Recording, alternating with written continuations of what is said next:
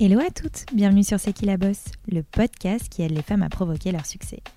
Je suis Mélodie Madar et j'ai la chance de recevoir des femmes passionnantes et inspirantes qui viennent me raconter leur parcours hors du commun. Qu'elles fassent bouger les choses, soit à la tête de leur propre entreprise ou soient reconnues pour leur talent aiguisé, elles ont réussi grâce à leur conviction, leur ambition, leur force et audace à aller au bout de leurs rêves et nous livrent aujourd'hui leurs précieux conseils. Mais n'oubliez surtout pas, c'est qui la bosse, c'est vous, et ça commence maintenant. Dans cet épisode, j'ai eu la chance de recevoir Axel Aimé et Dorothée Rubinski, les fondatrices de Hit Collection. Connaissez-vous REC, la marque de prêt-à-porter de Caroline Receveur? Parisienne et alors, celle de Laurie Tillman ou encore Musée, celle d'Adenora? Eh bien, elles ont toutes un point commun, celui de collaborer avec Hit Collection. Après quelques années dans l'industrie de la mode et du textile, les deux amies décident d'inventer un concept qui n'existe pas en France, celui de créer des marques mode pour des personnalités suivies sur les réseaux sociaux. Elles sont parties d'un constat simple, celui que les modes de consommation avaient changé et que les femmes étaient plus attachées à une personnalité qu'à une marque. L'idée était donc de capitaliser sur leur capacité à fédérer autour d'elles pour transformer leurs followers en clientes. Et c'est un pari gagné. Aujourd'hui, toutes les marques qu'elles ont lancées ont été rentables dès le premier exercice. Elles sont vendues dans 18 corners en France et à l'international et elles comptent plus de 22 personnes dans leur équipe. Dans cet épisode, elles nous partagent alors leurs meilleurs conseils pour créer, piloter et développer un business qui n'existe pas. Belle écoute à vous. Bonjour Dorothée, bonjour Axel, merci beaucoup de participer au bonjour. podcast C'est qui la bosse. Ça fait un petit moment que je suis euh, ce que vous faites et j'étais vraiment ravie que vous acceptiez mon invitation parce que j'ai hâte euh, d'en apprendre plus sur euh, Hit Collection et surtout d'en apprendre plus sur les femmes qui se cachent derrière. Est-ce que vous êtes prête à participer avec moi au podcast C'est qui la bosse? Bien sûr. Déjà, on commence toujours ce podcast par un petit retour en arrière. Je trouve que c'est assez révélateur aussi de ce qu'on est aujourd'hui. Euh, donc, petit retour vers le passé. Que diriez-vous à votre vous plus jeune? Voilà, si vous deviez parler à Excel et Dorothée de 15 ans, euh, aujourd'hui avec du recul, euh, qu'est-ce que vous lui direz? Alors moi, je lui dirais que je pense qu'il y a un temps pour être raisonnable et que donc, dans ce temps, il faut être raisonnable, il faut faire les bonnes études, faut faire les bons stages, faut essayer de d'apprendre de chacune de ces expériences. Et puis il y a un second temps où quand on a fait tout ça en se faisant un peu mal parfois, ben il faut s'autoriser à rêver et se dire ok quel est mon rêve et je vais essayer de le réaliser. C'est joli. Alors moi je lui dirais ne perds pas ton audace et n'aie pas peur. Voilà, tout simplement. L'audace, c'est important pour c'est important. c'est la vie d'une entrepreneur Oui, très important. Et, ne pas avoir peur, jamais. Douter, oui, mais peur, jamais. En fait, quand on, a, quand on est trop prudent, c'est qu'on ne prend pas assez de risques. Et justement, quand on lance une boîte, il faut prendre des risques. C'est assez facile au début aussi de prendre des risques parce que finalement, on n'a rien à perdre. Mais au fur et à mesure qu'on développe sa société, comment vous arrivez justement à garder euh, bah, ce goût du risque pour toujours aller plus loin Alors moi je trouve que c'est au début que c'est compliqué parce qu'au début on a vraiment peur que que son idée, son rêve n'existe que dans sa tête. Donc au début c'est difficile de prendre des risques, mais à partir du moment où la mayonnaise prend un peu, il faut savoir à ce moment-là avoir de l'audace parce qu'à mon avis les, les belles réussites, elles se font avec des gens qui ont de l'audace. Oui, je crois que je dirais pas mieux.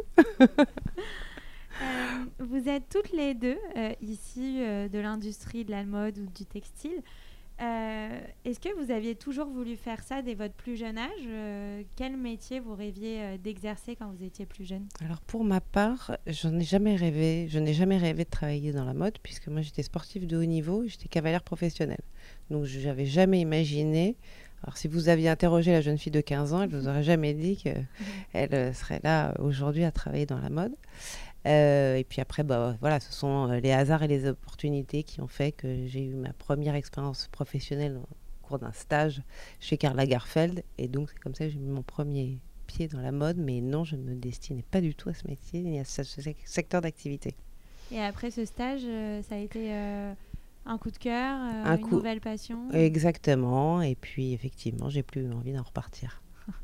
Et justement, c'est intéressant, les stages, c'est fait pour ça aussi, pour Bien euh, sûr. se découvrir de nouveaux univers et horizons. Bien sûr, bien sûr, découvrir de d'abord découvrir le monde de l'entreprise parce qu'il est quand même très éloigné de ce qui vous est enseigné euh, à l'école. Ça devient concret. Euh, comprendre les différents métiers, même si vous faites un stage dans un service en particulier, c'est important d'aller regarder ce que font les autres services, comment ils travaillent, quelle est leur vraie, leur vraie mission, parce qu'en fait, euh, quand on dit, bah, moi je voudrais faire du marketing, Alors oui, ça veut dire beaucoup de choses et pas grand-chose, mais qu'est-ce que tu veux faire dans le marketing, etc. Euh, donc les stages, c'est bien pour découvrir l'entreprise l'entre- et les, les métiers de l'entreprise. Et puis parfois, on a des fantasmes. Parce qu'à l'école, on vous a dit, il faut que tu fasses de la com, il faut que tu fasses ceci, etc. Il y, a des, il y a des modes dans les métiers. Et moi, je recommande toujours d'aller faire un stage pour vivre le quotidien du métier qu'on a envie de faire. Parce que parfois, quand on vit le quotidien, on se dit, ah, c'est ça. Hmm, pas sûr d'aimer. c'est vrai. Donc, il faut, faut pas hésiter à faire un max de stages. Et justement, même cette vision et ce- le fait d'idéaliser aussi certaines choses, ça s'accentue aussi aujourd'hui avec les réseaux sociaux. Fait que les jeunes ont l'impression que. euh, Bien sûr, on a aujourd'hui on reçoit beaucoup de, CV de jeunes filles qui voudraient faire euh, du community management, euh, travailler au service réseaux sociaux, etc. Parce qu'elles s'imaginent qu'elles vont vivre euh, la vie d'une influenceuse ou qu'elles vont être en rapport très rapproché, très proche avec des influenceurs, etc. Le quotidien, c'est pas exactement ça quand même. hein. Donc euh, c'est, ça demande beaucoup de travail, euh, beaucoup de rigueur, beaucoup de préparation, parce qu'en fait, euh, quand on travaille pour le, le service community management d'une entreprise, on prévoit, on planifie. on fait des reportings, on analyse les chiffres. Exactement, exactement. Très bien. Et toi, Dorothée? Moi, quand j'étais quand j'étais jeune, je rêvais d'être DRH. Donc moi, ouais. Ok, rien à voir. Voilà. Donc mon premier stage, ça a été un, un stage euh, aux ressources humaines, parce que je me suis dit finalement, c'est ça, ça a l'air d'être un métier très humain, au contact des gens, etc. C'est ça que je veux faire. Et j'ai bien fait de faire un stage, parce que en faisant le stage, je me suis rendu compte qu'en fait, c'était très loin du psychologue qui allait entourer les gens, mais que l'essentiel du boulot était très administratif. Donc du coup, grand bien m'en a pris de faire ce stage, euh, parce que je me suis rendu compte qu'en fait, c'était c'était pas aussi glam que ce que je pensais. Enfin, c'était pas ce que je pensais être. Et justement, avant de vous être lancé dans l'aventure euh, entrepreneuriale, euh, quel a été votre parcours Quels sont les, les différents métiers aussi que vous avez exercés chacune? Moi, j'ai fait une école de commerce parce que je me suis dit que c'était un moyen d'apprendre de, manière assez généraliste. Euh, c'était une formation assez généraliste qui me laissait un peu de temps pour réfléchir à ce que je voudrais faire après et qui euh, m'a- m'apprenait les fondamentaux un peu de tous les métiers, ce qui du coup me permettrait après de me lancer dans une voie, mais aussi bien si elle me plaît pas ou si j'ai envie d'en changer, de pouvoir euh, repartir sur autre chose, Bien sûr. puisque j'avais euh, du coup une formation assez généraliste. Donc ça, moi, je trouve que c'est pas mal, en fait, de commencer par ça quand on n'a pas une vocation immédiate, et ensuite d'aller se spécialiser euh, avec une seconde formation dans quelque chose euh, qu'on a découvert euh, être ce qu'on voulait faire. Et après, justement, quel a été votre parcours Alors, moi, j'ai commencé chez, j'ai commencé dans la mode chez Derry, euh, donc euh, sur une fonction achat, euh, achat produit. Donc, j'ai travaillé sur achat produit. Ensuite, je suis partie de chez eux pour travailler chez Bonpoint. Euh, donc, chez Bonpoint, j'ai travaillé sur, euh, pareil, achat produit merchandising.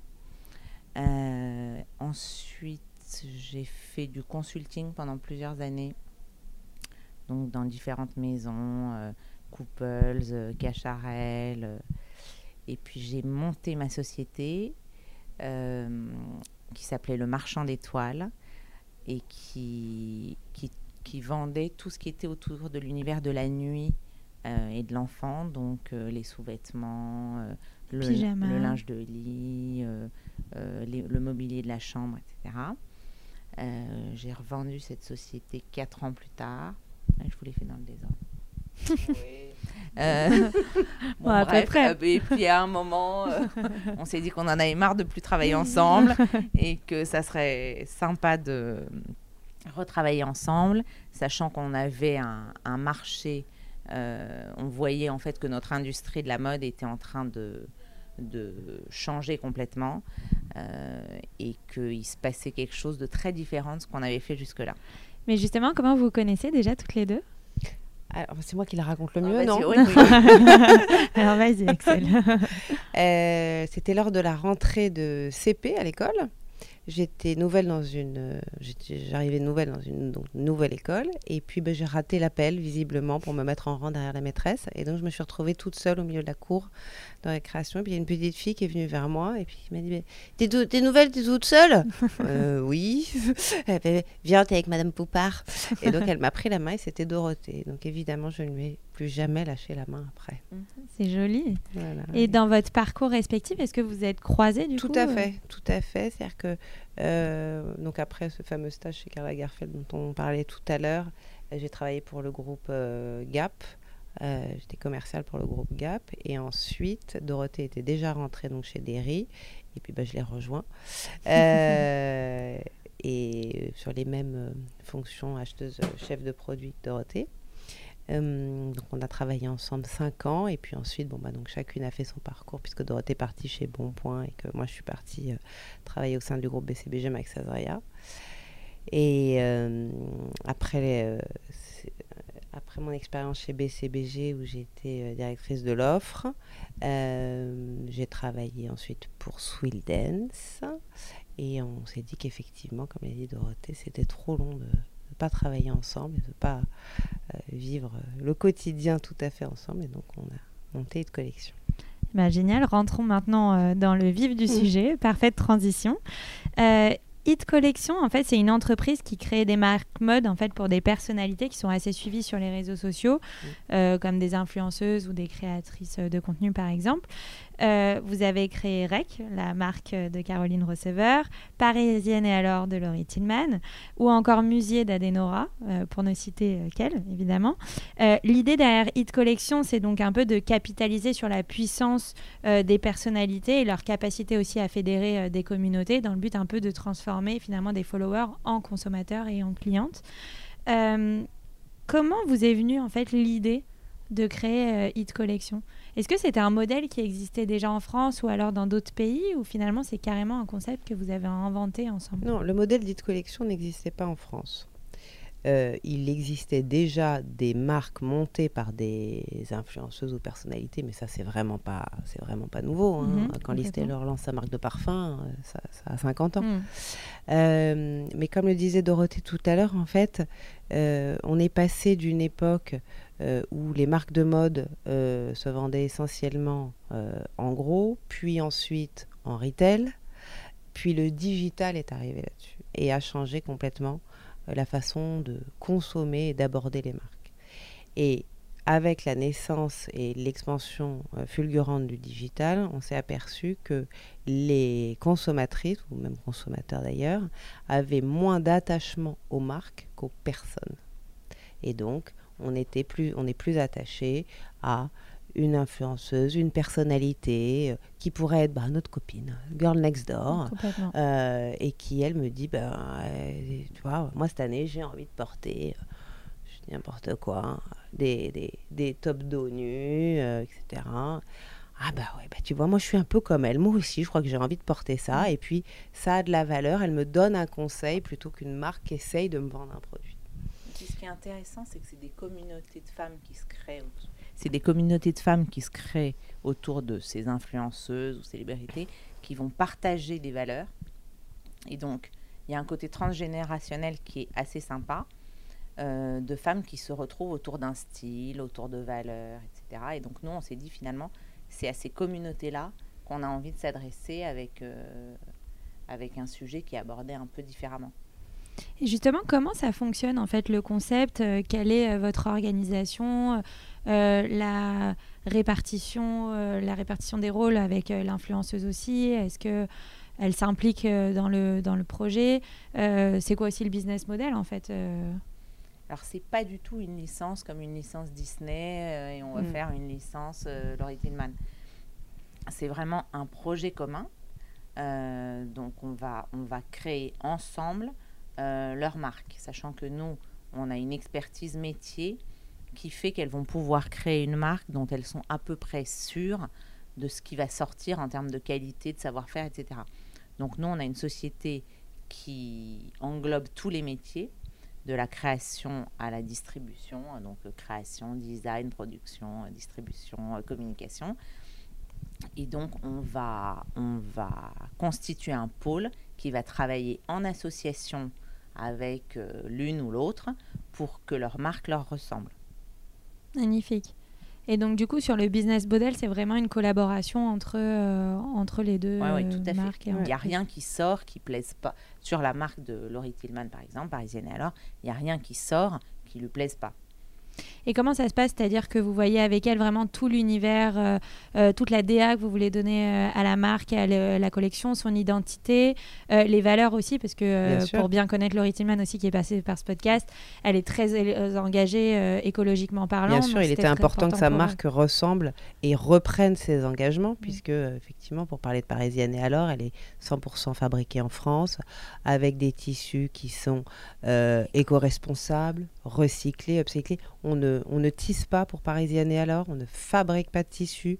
On va toujours chercher des, des, ce qu'on appelle les dead stock chez les tisseurs, alors les plus grands tisseurs, hein, euh, effectivement, puisqu'on est euh, intransigeante sur la qualité mais plutôt qu'en fait de laisser perdre ces tissus et puis de les voir détruire avec tout ce que ça implique écologiquement parlant, ben, en fait nous on va les utiliser et leur donner euh, une, une nouvelle vie. Donc il était important pour Laurie que sa marque lui ressemble. On est aussi très engagé auprès des associations, Mhm. euh, tout comme elle d'ailleurs. Euh, pour chaque commande passée sur le site de Parisienne et alors, il y a un, un arbre qui est replanté en France, puisqu'on est associé avec euh, Reforest Action.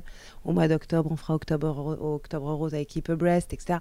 Donc voilà, la marque doit ressembler à la personne, à sa directrice artistique qui, qui, qui la porte. Et en termes de coûts, quand on veut lancer euh, une marque, une collection, forcément au début euh, il y a des coûts, sans forcément savoir si ça va se vendre ou pas.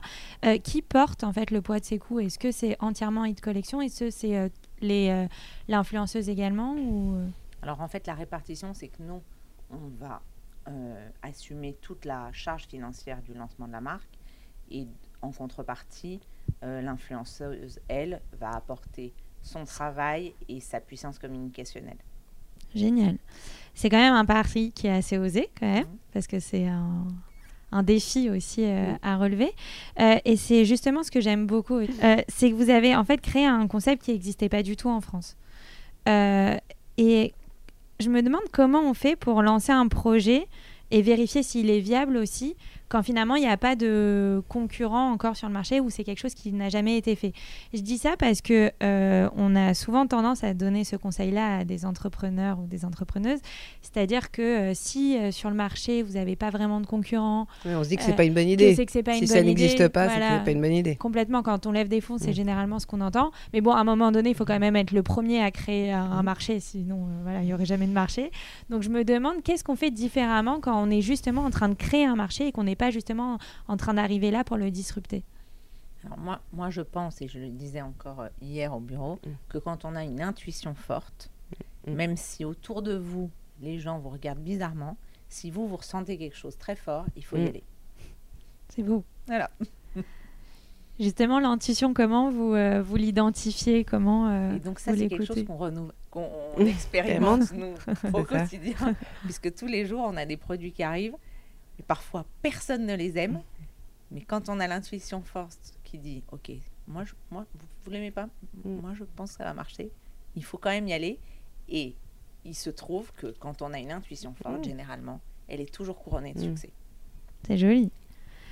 Euh, Donc ne pas se laisser décourager par euh, les gens qui vous entourent et qui parfois euh, n'ont pas la vision, ne sont pas les bonnes personnes à consulter parce que quand vous demandez un avis stylistique, il n'a d'intérêt que si vous le demandez à quelqu'un qui, qui s'y connaît un peu en style, sinon franchement le- les autres avis auront moins de poids. Euh, donc les, les- les avis qu'on demande, euh, il faut toujours se dire à qui je l'ai demandé. Est-ce que son point de vue a vraiment de la valeur sur ce sujet précisément?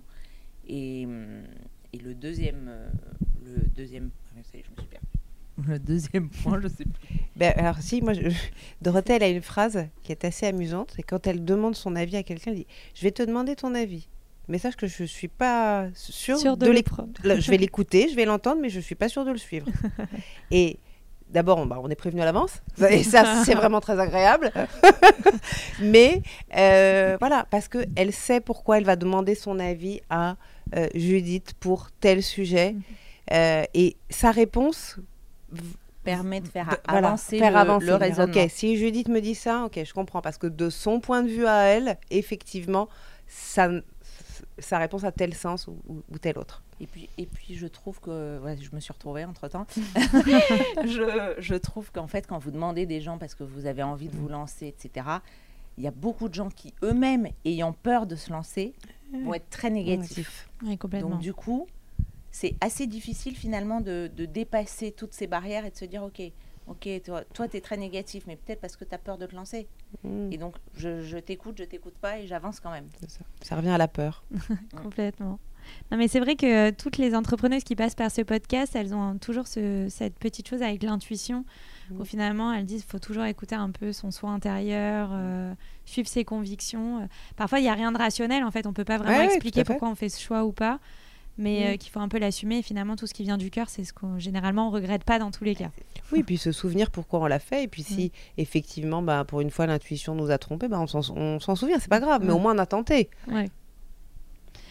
Euh, la première marque que vous avez euh, lancée, c'est avec euh, Adenora, avec Musier. Euh, ça devait être quand même un choix très important pour vous, puisque vous allez quand même euh, tester la viabilité, euh, la fiabilité plutôt de, de votre concept, en fait, euh, donc euh, avec elle. Euh, comment ça s'est fait? Est-ce que c'est vous qui contactez les personnalités? Est-ce que c'est elles maintenant qui viennent vers vous aussi avec euh, toutes les marques que vous avez réussi à lancer? Et pourquoi vous l'avez choisie elle aussi en particulier? Parce que alors. euh, On a eu beaucoup de chance hein, On- que ce soit notre première. Oui, et alors Anne-Laure, euh, pour le coup, a une vraie légitimité mode. Elle est, légitime sur ce sujet, ce qui est très important. Donc sa communauté euh, la suit pour le sujet, pour le sujet mode. Euh, et donc il était important voilà, de- d'aborder quelqu'un qui est déjà sujet, qui est déjà fait. Alors elle avait déjà fait des collaborations avec des marques, etc. Euh, et puis quand on l'a contactée, pour être très honnête, sur le moment, elle nous a dit bah écoutez, c'est adorable, mais en fait, j'ai déjà peut-être ce projet avec quelqu'un d'autre, etc. On a dit bon bah si jamais ça ne devait pas se faire, Mhm. rappelez-nous. On est là. Bon bah deux semaines plus tard, elle nous a rappelé. Et pour répondre à votre question, en fait, on a les deux. C'est-à-dire qu'il y a des, il y a des gens qu'on contacte nous parce qu'on a vraiment envie de travailler avec eux et parce qu'on a, on pense qu'il y a vraiment un truc à faire. Et puis il y en a beaucoup qui nous contactent Mm. et qu'on re- on reçoit toute la, toutes les semaines euh, des gens qui viennent nous voir parce qu'ils ont envie de lancer leur marque et que on se dit pourquoi pas rencontrons-nous parce que c'est quand même une histoire de rencontre. Bien Après, sûr. on vit euh, tous les jours ensemble. Mm. C'est ce que j'allais dire justement. Est-ce que vous marchez euh, au coup de cœur ou est-ce que vous vous basez euh, sur des chiffres avec des KPIs euh, assez précis pour sélectionner un peu les personnalités avec lesquelles vous voulez collaborer ou finalement c'est un peu aussi un mélange des deux? C'est un mélange des deux. Mm. C'est un mélange des deux. Euh, je suis assez aussi impressionnée bah, par votre créativité. Parce que quand même vous euh, ah bah, justement ma- alors, on me pointe du doigt euh, Dorothée mais justement quelle est euh, quelle est déjà bah, alors ok avant ça que- comment euh, quelle est la répartition de vos rôles entre les deux? Qui gère quoi au sein de Hit Collection? Alors, on réfléchit tout à deux. et ensuite, On sépare les tâches. Maintenant, il est vrai que tous les sujets euh, de d'image et de création artistique sont euh, complètement assumés euh, par Dorothée. Alors effectivement, elle a la courtoisie de me demander mon avis, mais comme je l'ai dit tout à l'heure, pas obligé de l'écouter. sympa Donc, tous ces sujets-là sont, oui, sont Ah chez ouais. Dorothée. Après, sur les marques, le fait, le, le fait qu'on soit associé à une fille comme Anne-Laure fait que elles, elles ont déjà un style. Et c'est oui ça un qui, univers c'est ça qui nous intéresse. Donc en fait, nous, notre mission, c'est de bien comprendre leur style et de faire en sorte que tous les tenants de la marque euh, bah, soient alignés sur Mm. le style de la marque. Non, mais c'est quand même euh, assez fou de créer en fait euh, euh, des marques qui sont créées finalement par les mêmes personnes, même s'il y a le poids aussi de Mais très l'influenceuse, différentes. mais très sûr. différentes, avec sûr, un vrai, une vraie histoire, un vrai ADN. euh, C'est-à-dire qu'il n'y a pas d'ego chez Axel et Dorothée. Alors que si nous avions monté une marque Axel et Dorothée, il y aurait forcément un peu, un Un peu de vous. là. Ouais. Il n'y a, pas- il y a, il y a Mm. pas de nous. Il n'y a, a pas cet ego-là. Nous, on se met au service de euh, l'image de la- de, de, de- de l'ADN de la personnalité avec laquelle on travaille. Donc effectivement, Parisienne et alors est très différente de Rec. Parce complètement. que Caroline Receveur a une personnalité très, Très différente de Laurie Tillman. Euh, et Anne-Laure, et Jules, etc. Mais comment vous faites justement pour euh, booster et stimuler cette créativité euh, chaque jour? Est-ce que c'est le fait de... Est-ce que vous, êtes aussi à l'affût des tendances, très connecté à Instagram, oui, le fait de travailler aussi avec des influenceuses? Obligé parce qu'en fait, des sujets de création, il y en a à tous les niveaux. Donc, il y a effectivement la collection, mais il y a aussi les shootings, Ouais. euh, les newsletters qu'on envoie deux fois par semaine. Donc, en fait, tous Mm. les sujets vont nécessiter un apport créatif qui fait que nos clientes, on a envie de les surprendre, on a envie... euh, euh, elles sont très nourries aujourd'hui, nos clientes, beaucoup plus qu'il il y a 15 ans quand on travaillait. euh, On achetait le L une fois par semaine et puis Mm. voilà. et puis voilà, Mm. là aujourd'hui elles sont hyper nourries, donc il faut vraiment les surprendre euh, plusieurs fois par semaine. Donc Mm. euh, la créativité, euh, c'est pas c'est pas seulement la nôtre, c'est aussi celle de nos équipes. Euh, aussi, euh, dès le début, enfin depuis euh, la création de Hit Collection, donc c'était en 2017 ou 2018 maintenant 2018. 2018. Ouais. Euh, vous aviez monté six marques et finalement vous en avez arrêté deux euh, qui étaient pourtant aussi rentables dès le premier exercice. Euh, quand justement bah, on teste aussi bah, un nouveau modèle, un nouveau concept, c'est normal aussi euh, d'ajuster, de modifier ou de pivoter en fait un peu son projet. Euh, pourquoi vous avez arrêté ces marques ou surtout quel enseignement en fait vous avez tiré euh, sur en fait votre, votre concept? Alors, il faut savoir que une très grosse marque, ça nous prend autant de temps qu'une très petite. Donc, nos journées étant limitées à 24 heures avec euh, quatre enfants ici, trois là, Ah oui, et tout un tas d'autres choses euh, Mhm. qu'on a aussi envie de faire dans la vie, euh, à un certain moment, on va se concentrer sur les marques qui ont un fort potentiel. Donc, on a Mm. créé certaines marques qu'on a toutes aimées. Ah ouais. Euh, on les a toutes aimées, fait avec beaucoup de cœur, mais il y en a qui avaient moins de potentiel et donc euh, sur lesquelles on n'a pas souhaité continuer. Donc, soit euh, l'influenceuse, elle reprenait sa marque, elle la continuait toute seule. C'était le cas de Gala Gonzalez. Mhm. soit l'influenceuse disait ok moi je peux je peux pas le faire toute seule Mm. parce que je me rends bien compte que c'est beaucoup plus technique que ça n'en a l'air Mhm. Euh, et donc voilà mais quand il n'y a pas de potentiel dans une marque pour euh, tout un tas de raisons hein, parce qu'il y a des filles qui se, avec qui on a signé qui étaient peut-être pas assez légitimes en Mm. mode enfin il y a tout un tas de raisons euh, c'est pas intéressant d'aller user la notoriété de cette personne et euh, un peu en prendre du temps chez nous pour des marques qui auront pas qui, qui de toute façon ne- n'exploseront pas. Complètement. Et justement, dans une interview que j'ai lue euh, de vous, vous avez dit que finalement le nombre, euh, enfin les membres d'une communauté, euh, même si euh, c'est assez puissant, ne fait pas tout.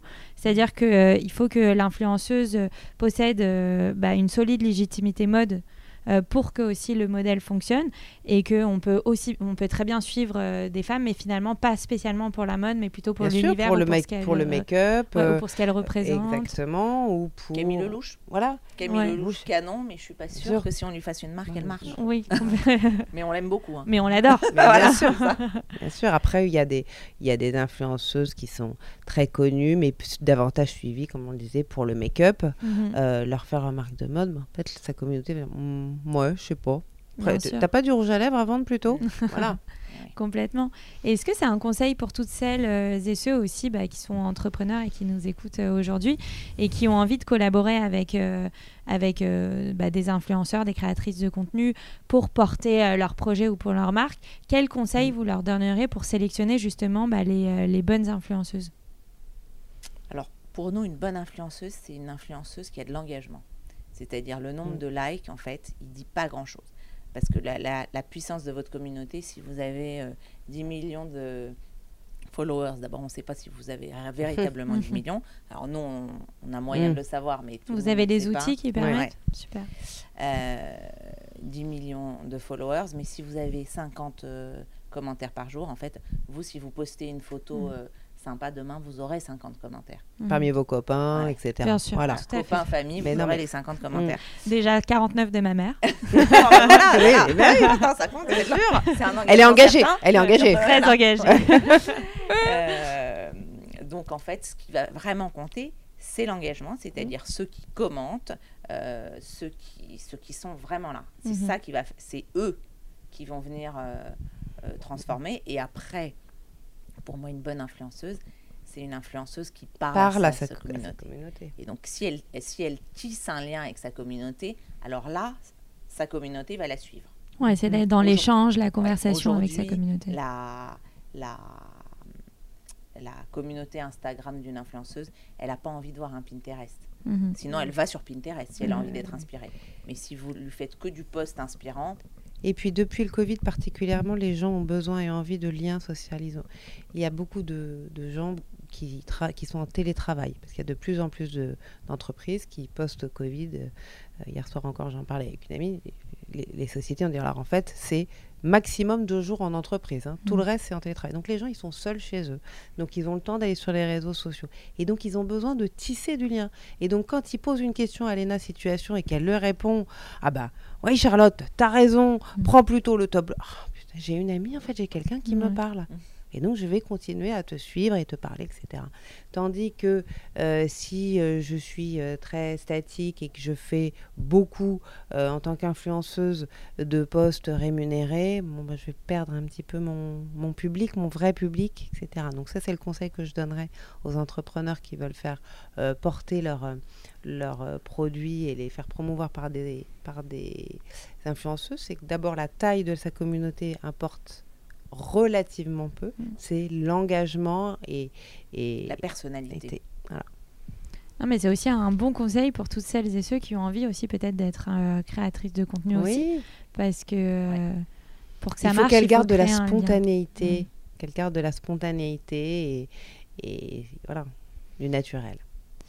Et vous parliez euh, du fait que bah, euh, le lien avec sa communauté, c'est hyper important. Est-ce que vous vous servez aussi du lien euh, que les personnalités ont avec leur communauté bah, pour euh, co-construire finalement avec la communauté les prochaines collections, par et bien exemple sûr, régulièrement sur euh, Parisienne et alors, on interroge la communauté Sur Musi aussi. et sur Musier aussi, tout à fait.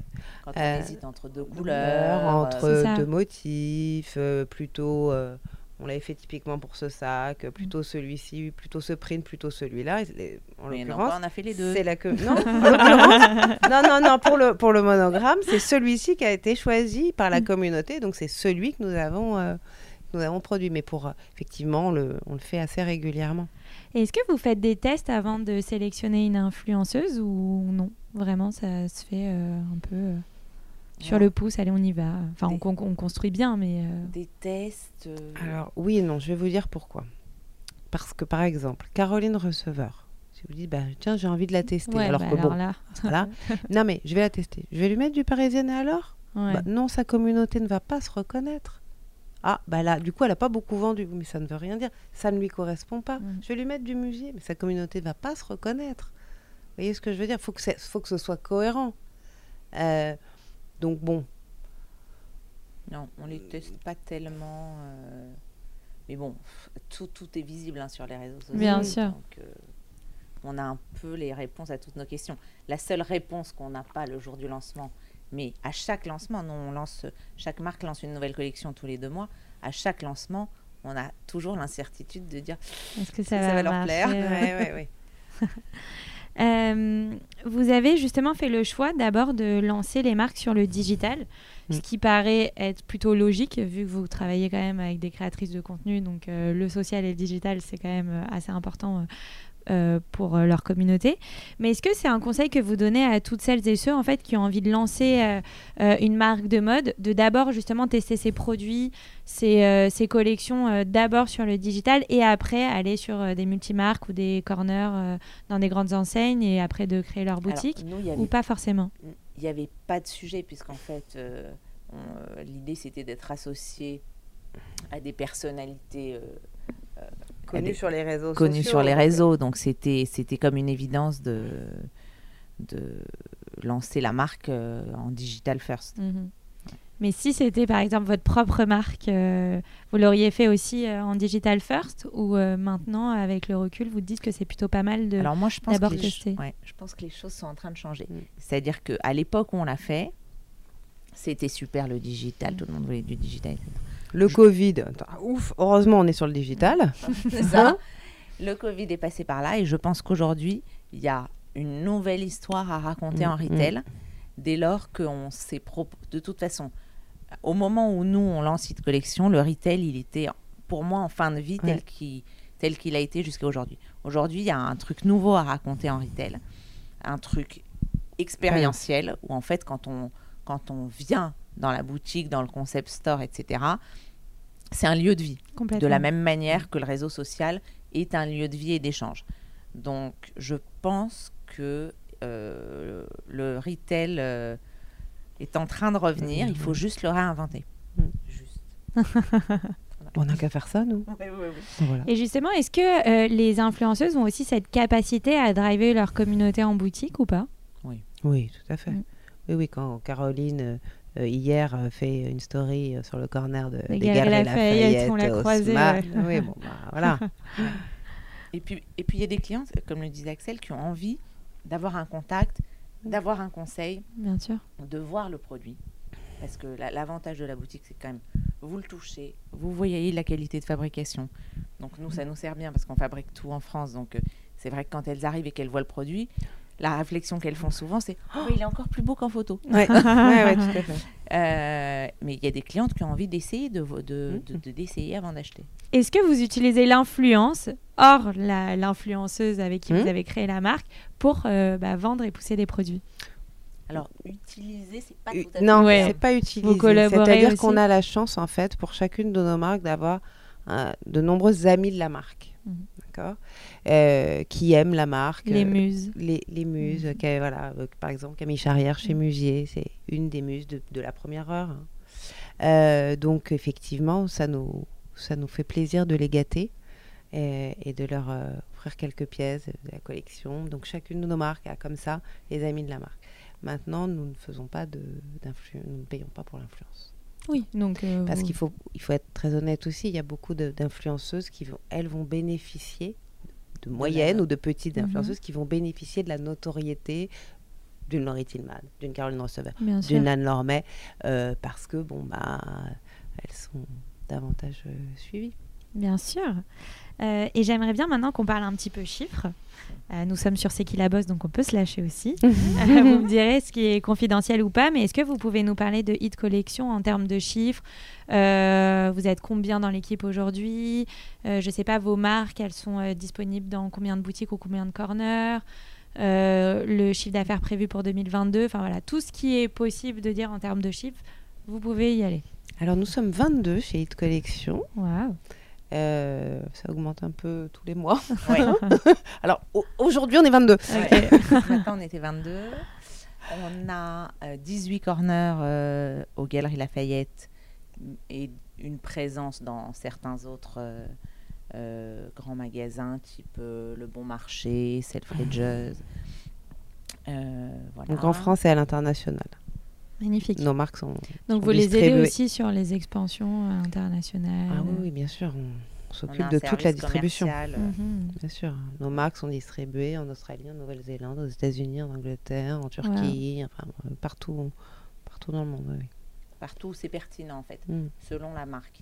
Euh, là, par exemple, on lance la semaine prochaine euh, une nouvelle marque avec une influenceuse américaine. Ah bah justement, ça allait être euh, ma question si l'idée aussi c'était d'aller chercher bah, des influenceuses pas forcément françaises territoires. sur d'autres Mmh. territoires. Ouais. Donc, euh, on lance le 21 une Wow. nouvelle marque qui s'appelle Vélanche avec une influenceuse qui s'appelle Alors une act- plus une actrice qu'une influenceuse pour le coup. ouais, qui s'appelle Jules Leblanc, euh, qui elle est américaine. Donc typiquement euh, le service commercial chez nous, il va aller chercher des distributeurs sur le continent américain en premier. Après, euh, parfois on a des surprises. Donc, il peut se passer que pour X ou Y raison, son deuxième marché, ça soit l'Australie ou la Belgique, sais Ou les Philippines. ou les Philippines, auquel cas, on va aller travailler un réseau de distribution euh, dans le second pays euh, qui émerge quand on sort la marque. Génial. C'est incroyable ça, c'est euh, super comme, Mm. comme nouveau challenge aussi. Est très excitée, très impatiente. Et justement, bah, quels sont vos futurs projets? Il y a celui-ci, est-ce qu'il y en a d'autres? Quels sont les objectifs? Euh, Où est-ce que vous avez envie, d'emmener aussi euh, Hit Collection les prochaines années? Alors, des nouvelles marques à venir, il y en aura, et il y en a à Mhm. voir, puisque, comme vous le disiez, Dorothée, tout à l'heure, euh, on parle toutes les semaines à d'autres euh, personnalités, etc. Donc, euh, il y a des deals qui mettent un petit peu plus de temps Bien que d'autres à se faire. Mais oui, on va encore continuer à créer de nouvelles marques. Et puis, dans les, dans les projets dits de collection, euh, il y a aussi du projet retail, mais effectivement du, nouvel, du nouveau retail, comme le disait Dorothée. Donc, plutôt. Assez euh, expérientiel. exactement. Exactement. En fait, on a deux, deux axes, c'est-à-dire faire grandir les marques qui sont aujourd'hui chez nous. Donc, qu'est-ce qu'on va inventer l'année prochaine pour continuer à les faire grandir? Parce que pour- puisqu'on est dans le, Mm. Dans le chapitre chiffres, Mm. nos marques, elles doublent leurs chiffres d'une année sur l'autre. Donc, Mm. pour doubler d'une année sur l'autre, il faut trouver des nouvelles idées. Euh, donc, tous les ans, on se dit, OK, quelle est la stratégie pour l'année prochaine pour cette marque, celle-là, celle-là? Et puis ensuite, on a le newbies, qui, est, Mm. qui sont celles qu'on a vraiment, celles ou ceux Qu'on a Ah, vraiment... spoiler. on a vraiment envie de- d'avoir chez nous euh, pour l'année prochaine, sachant que chaque année, on va essayer de lancer des marques. Certaines marcheront et certaines ne marcheront pas. Bah, c'est le jeu. C'est Eh le oui. jeu. Une stratégie de portefeuille.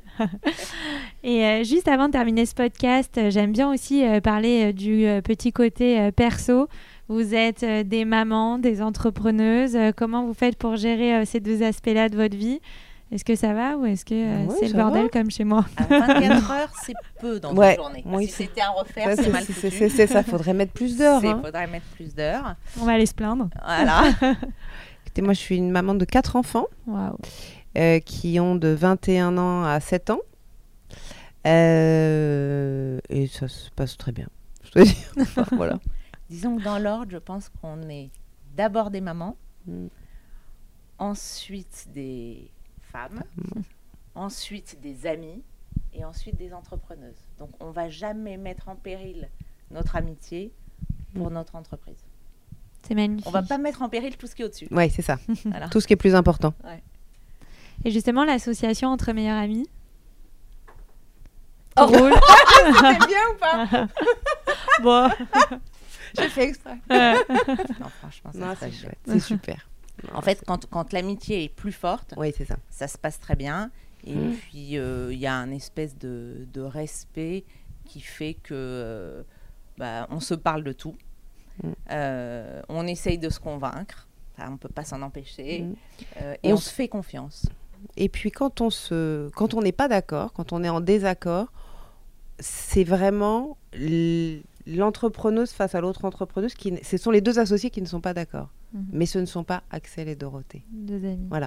Ouais. C'est-à-dire que bon bah voilà, on n'est pas d'accord hein, au bureau pour tel ou tel sujet. Bon bah c'est pas grave. hein, le soir on rentre ensemble dans la bagnole. Qu'est-ce que tu fais toi, Inès ce soir? Ah je sais pas. Il me fait chier mon mec. Oh non moi ça va. Euh, voilà. Et puis voilà. Et le lendemain on va. Dis donc. J'aurais bien qu'on reparle du sujet d'hier sur lequel on n'est pas d'accord. Mais Oui, donc vous séparez vraiment la vie Oui, euh, pro et perso. il y a une espèce d'honnêteté intellectuelle. Ouais. C'est-à-dire que, par exemple. Moi, je vais céder sur un truc sur lequel je suis pas convaincue. Mm. Et puis, bah, si j'ai tort, je vais lui dire, ah, bah, tu vois, ah, ouais, tu vois j'avais j'avais tort, finalement. Donc, il faut savoir... Il n'y a pas d'ego en fait entre Non, vous De deux. toute Ah, façon, il y a un moment, il faut lâcher. Hein.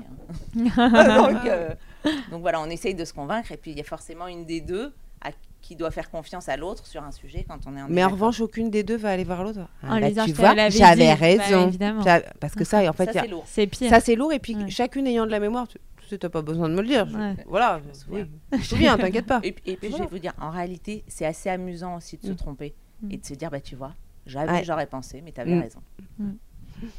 Magnifique. Et juste avant euh, de vous dire au revoir, il y a un petit passage qui s'appelle le Dico Boss. Et l'idée, c'est que je vous donne euh, un mot et que vous me donnez votre propre définition de ce mot. Je suis nulle en définition. Alors, je commence par Dorothée. Oui, oui. Euh, Dorothée, ta définition de l'échec Euh, alors, pour être tout à fait honnête, bon, bah, l'échec, c'est quand ça n'a pas marché. hein. Donc, on a tout fait, mais ça n'a pas marché. C'est un vrai échec si on n'a pas tout fait. Donc, il faut avoir fait son max pour se dire, bah, j'ai fait mon max et ça n'a pas marché. Et pour se dire, ok, j'essaye de comprendre pourquoi ça n'a pas marché. Comme ça, même si ça a été un échec, le succès qui en découle, c'est que j'ai appris quelque chose. Magnifique. Donc, toujours en tirer un enseignement. Ah bah oui. Oui, parce que sinon, on va le refaire. Il faut essayer de faire d'autres échecs sur d'autres sujets. Euh, et toi, Axel, ta définition du succès? La définition du succès. Alors d'abord, il fait, il fait certainement suite à beaucoup d'échecs. Parce que justement, j'ai beaucoup appris au cours des derniers échecs. euh, et que le succès n'est pas une fin en soi. On- il va appeler en fait un autre challenge pour obtenir d'autres succès. Il y a quelque chose d'assez addictif dans le succès aussi, je pense. Euh, et de vouloir faire mieux, de vouloir faire plus c'est toujours un succès qui va précéder au mieux un autre succès, au pire un échec ensuite. Mais il faut pas en avoir peur. Mais non. Franchement, bravo. hein. J'avais jamais entendu cette définition. Euh, deux petites dernières. Euh, l'ambition. La définition de l'ambition pour Dorothée. Est-ce que c'est un mot qui j'aime fait pas peur trop, Voilà. moi, Ça- l'ambition. J'aime pas trop parce que je trouve que quand on a beaucoup d'ambition, en fait, je, je- je vois le côté négatif de l'ambition, qui est j'ai j'ai beaucoup d'ambition, donc je suis prêt à tout pour cette ambition. Euh, Est-ce que c'est parce qu'il est justement une mauvaise définition? Ouais. Il y a ouais, de l'exigence. Il y a des ambitions Il y a- positives. ouais, il y a de l'exigence dans l'ambition. Ouais, il y a des ambitions. Donc, effectivement, si euh, il y a des, am- des, am- des ambitions positives, effectivement, qui vont être euh, euh, de, de se fixer un challenge, en fait. Euh, et là, c'est intéressant, effectivement, d'aller se fix- fixer un challenge, même sur un truc dont on se dit, mais je vais pas y arriver. Moi, je déteste qu'on me dise, je vais pas y arriver. Euh, parce que moi-même, je me le dis pas, je me dis, je vais y arriver. Je sais pas comment, mais je vais y arriver. Et au final, on est souvent surpris de voir qu'on y arrive. Magnifique. Et la dernière question, euh, ta définition de la confiance en soi, parce que je trouve que c'est intimement lié aussi bah, euh, à sa vie pro, parce que si on n'a pas confiance en nous euh, globalement dans la vie, on va pas réussir vraiment à monter les échelons ou à C'est vache de me poser cette question Ouais, à moi, dur.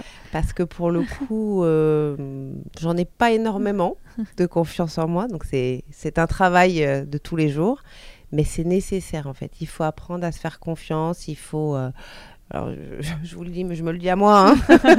Non, mais c'est un travail à se faire chaque jour. Exactement, il faut se faire confiance et puis si on n'a pas peur de l'échec, alors ben, c'est pas très grave en fait. Voilà, bah, tu, tu- alors oui, tu vas échouer, oui, tu vas te casser la gueule, mais il ne faut pas entamer, faut pas en- que ça entame la confiance en soi. Après, il faut se remettre en question, bien sûr.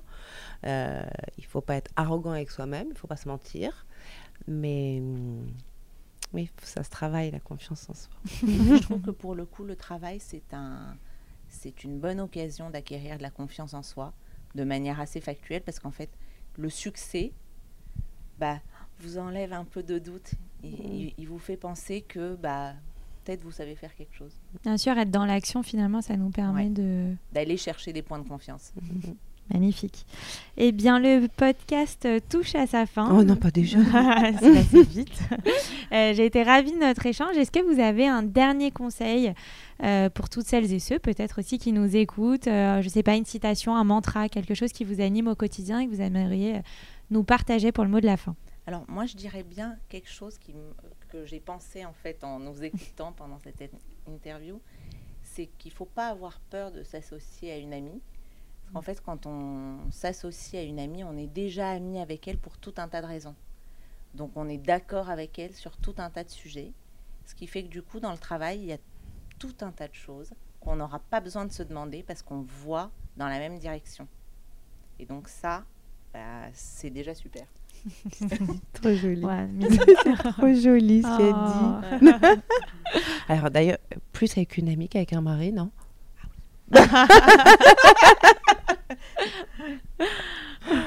Et toi, Axel, un dernier mot de la fin Alors, j'ai envie de finir sur une note un peu rigolote, sur une qui est un très bon conseil que Dorothée m'a donné il y a très longtemps. Le lourd l'emporte sur le méchant. en fait, ça veut dire quoi? Ça veut dire ce que disait Dorothée tout à l'heure. Tous les gens qui vont dire non, tu vas pas y arriver, non, c'est pas possible. Ça rentrera pas, ça ça, va va pas, pas passer. Eh ben, tu sais, c'est pas grave. Sois lourde, ça va aller. Je suis lourd, je suis lourd, et moi, je vais y arriver. Je veux que ça, que, que Celui ça qui te passe. répond pas au téléphone, c'est pas grave. grave. Rappelle-le quand même. Rappelle-le. Si Ouais. tu es convaincu que c'est lui que tu dois avoir voir. au bord de ta boîte, tu le rappelles Rappelle. quand même. Tu le fais rigoler, tu tu- machin. Mm. Ça va finir par marcher.